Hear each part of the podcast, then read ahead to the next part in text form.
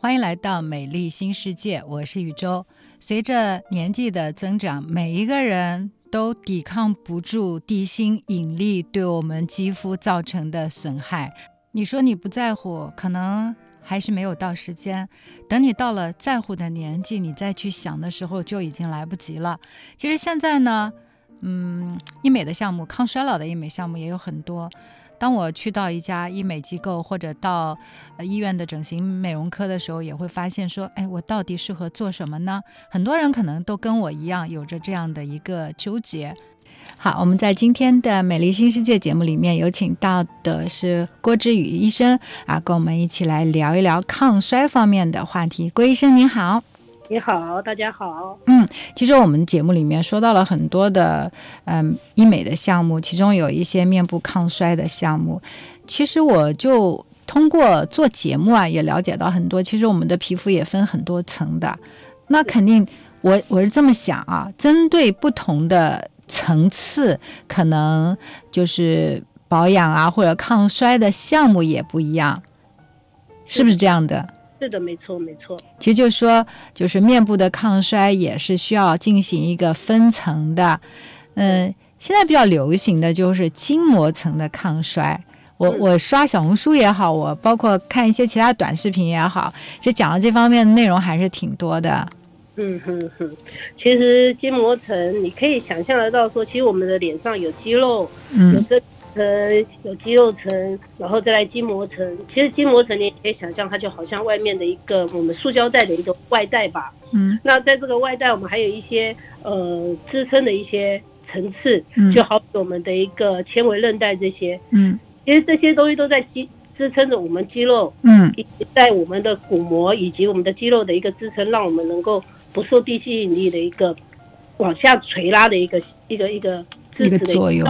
对，一个作用。嗯，所以说我们的脸、我们的肌肉层、我们的肌肤，它是分很多层，所以衰退也会在这些层次开始去做，它也一个渐进式的去衰退。嗯，那现在筋膜层的一些呃抗衰的项目主要有哪些呢？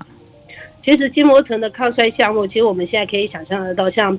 现在最近最流行的一个半半岛的超声炮啦，嗯。呃 Fotona 四 D 热玛吉、超声刀，其实他们都是比较能够牵就是接近到筋膜层的一个治疗。嗯哼，那他们之间我们分开一个一个讲啊。嗯, 嗯其实我知道这些项目大部分呃郭医生也都是有认证资格的医生，嗯，都是官方认证的医生，所以也做了很多。那我们一个一个来讲，呃、嗯，比如讲大家比较热门的吧。热玛吉，前两天我看到一个一个报道啊，就是可能是医美这个行业的一个数据，说南方的有一家公司，他根本就不知道热玛吉是一个什么样的机器，但是他在去年的时候卖了上亿的假的热玛吉的机器和探头，然后他就是看照片，他这个机器长什么样，探头长什么样，然后他就请他的那个设计人员，他公司招了很多的设计人员，然后就仿造了很多出来，居然也卖得非常非常的好。这就是很多人可能在市场上不在正规的地方要去做热玛吉项目的话，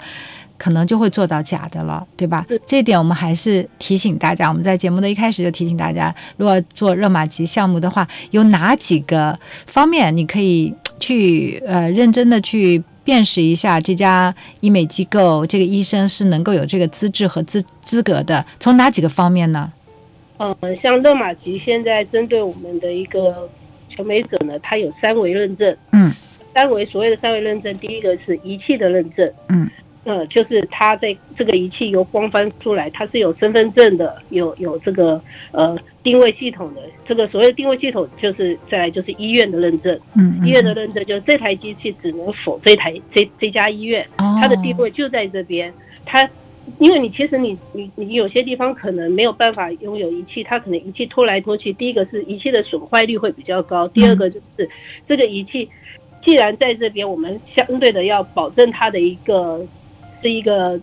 正品的情况之下的话，它是不适合一直往外往外去跑的，所以它有一个定位系统，所以它医院的认证，oh. 再来就是医生的认证，所以这些都是在光就是热玛吉这一个这家公司它的一个官网上是可以查到这三维认证。嗯，那仪器仪器的认证里面还包括了一个探头的认证，嗯，探头每一个都是有身份证的，这个探头当它被扫过以后，这个探头就不能再被扫了啊、哦，可以扫一次，要保障的求美者在这一块能够比较安全的去使用这一个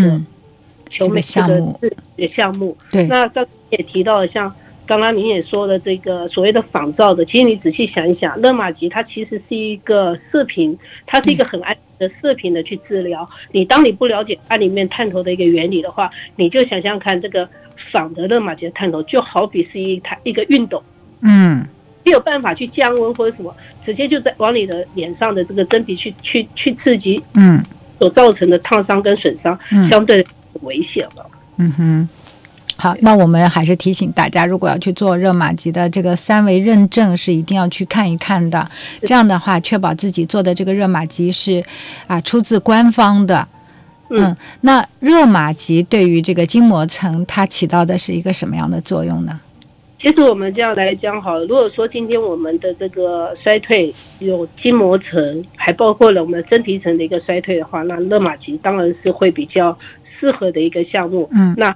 它一样是可以达到筋膜层，但是它对筋膜层的起效会稍微弱一点。热玛吉这个射频，它主要还是针对真皮层的胶原蛋白的刺激。嗯，因为这个刺激，像我刚刚已经提到，我们的筋膜层在皮下组织是靠一些呃韧带来做做支撑的。那这些韧带呢，它也会胶原蛋白的流失，导致它的力量越来越不足。嗯、所以在这一块的支撑支撑的一个力量，在热玛吉的话，它借由它这个射频是可以去刺激我们的胶原蛋白再再一次的一个活化的一个效果。嗯，那对于筋膜层的力量，它可能稍微会弱一点。嗯哼，那这个时候我们可能就会建议，其实现在你也可以看到很多都是联合治疗方式。嗯，所有的仪器都有它的优势跟它不足的地方，所以都会取长截取长补短的那一种方式，做一个联合治疗。嗯哼，好，那你刚刚说到这个呃热玛吉的话，它只是一个辅助筋膜层的一个抗衰的一个项目，应该怎么讲啊？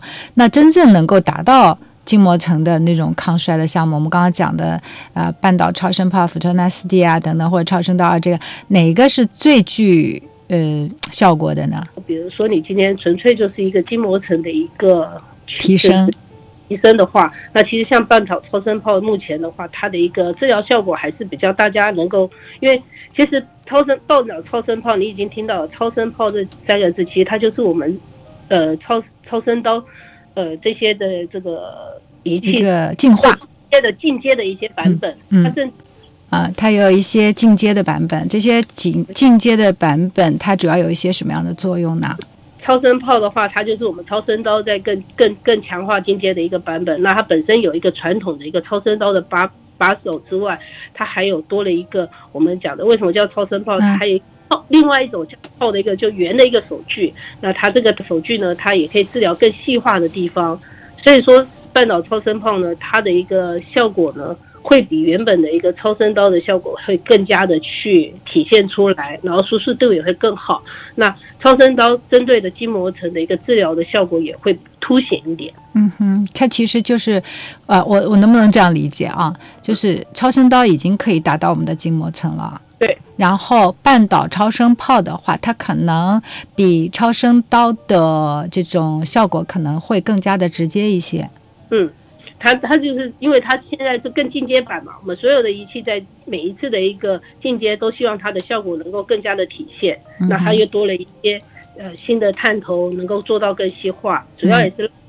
这个胶原蛋白能够增生起来，然后让 smart 筋膜层能够直接的去做一个收缩，然后提到的就是一个我们下垂把它提升的一个作用。那我们也明白，那Fotona 四 D 呢？其实我们之前也做过Fotona 四 D 的一个专题。那Fotona 四 D 跟他们相比的话呢？其实Fotona 四 D 其实它在一个治疗的过程当中的话，其实我们如果今天我一直在强调的是个联合治疗。如果说今天你不是一个太太过于胖或太过于中中间的一点，然后纯粹就是一个松弛，并没有胶原蛋白的一个流失的那么明显的话，嗯、其实。像 Fotona 四 D 或超声炮都是一个很好的选择，其实还是要看自己。那 Fotona 四 D 它主要的优势在于它有四种模式，嗯，它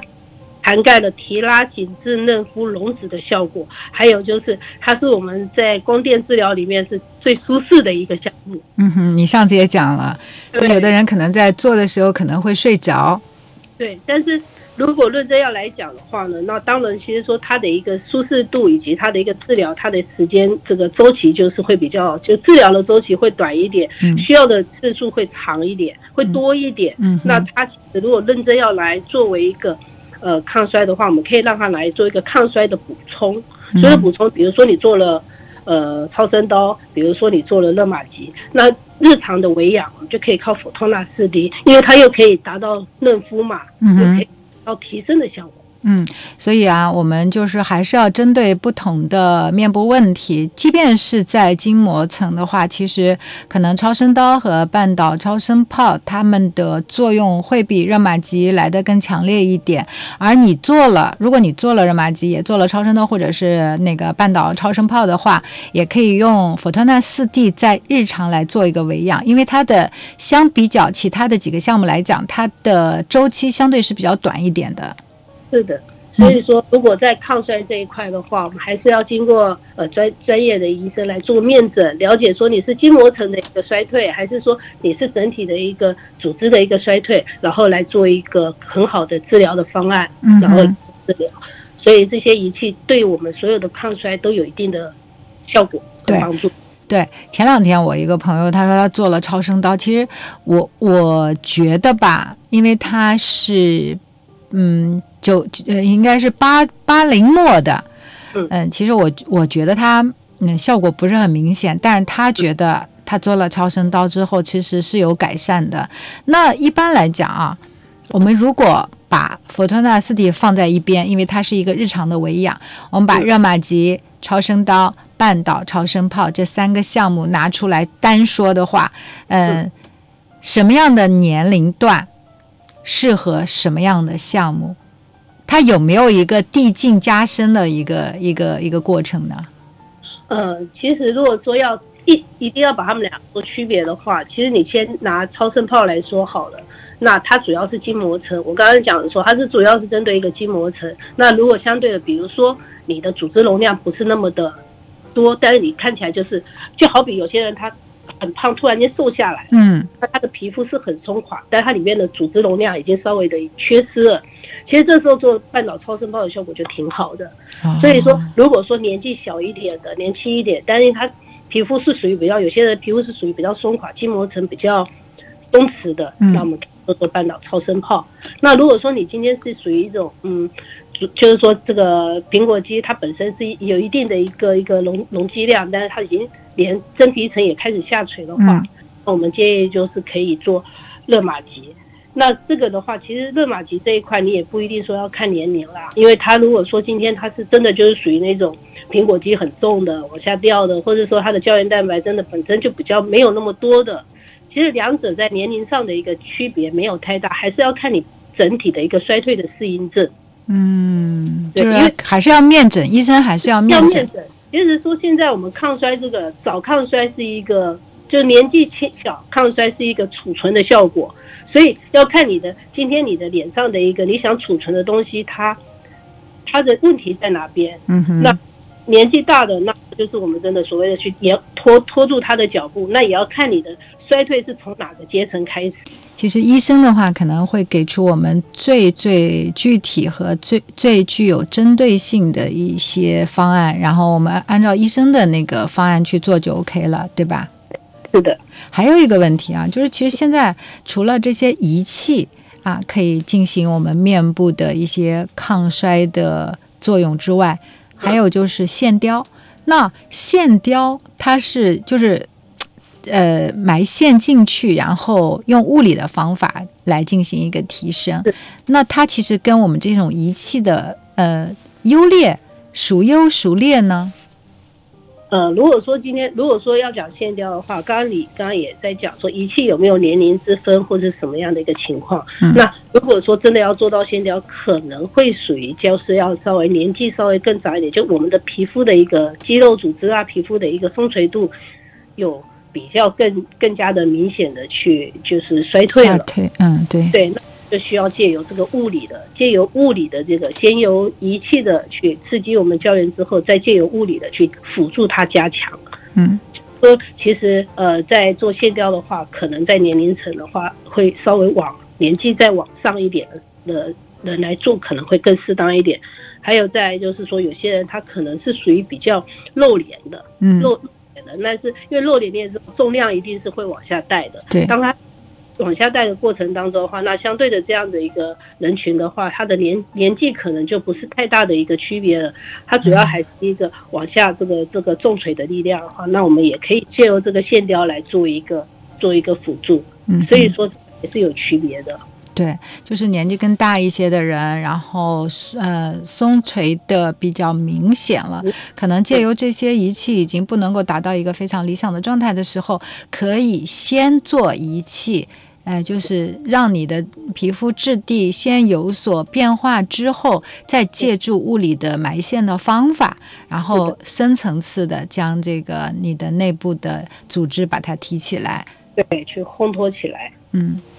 医美的项目有很多，抗衰老的方法也有很多，但是你一定要针对自己的问题，在医生面诊之后给了你一个好的建议之后再行动，要不然的话真的是花了钱还遭了罪，然后又没有达到自己想要的效果。所以我们也是希望大家在听了我们的节目之后，如果有一些啊在选择项目啊或者在其他方面有一些疑问的，你可以给主播留言，也可以关注美丽新世界，让我们在整形科医生和皮肤科医生的加持之下，保持肌肤的年轻态。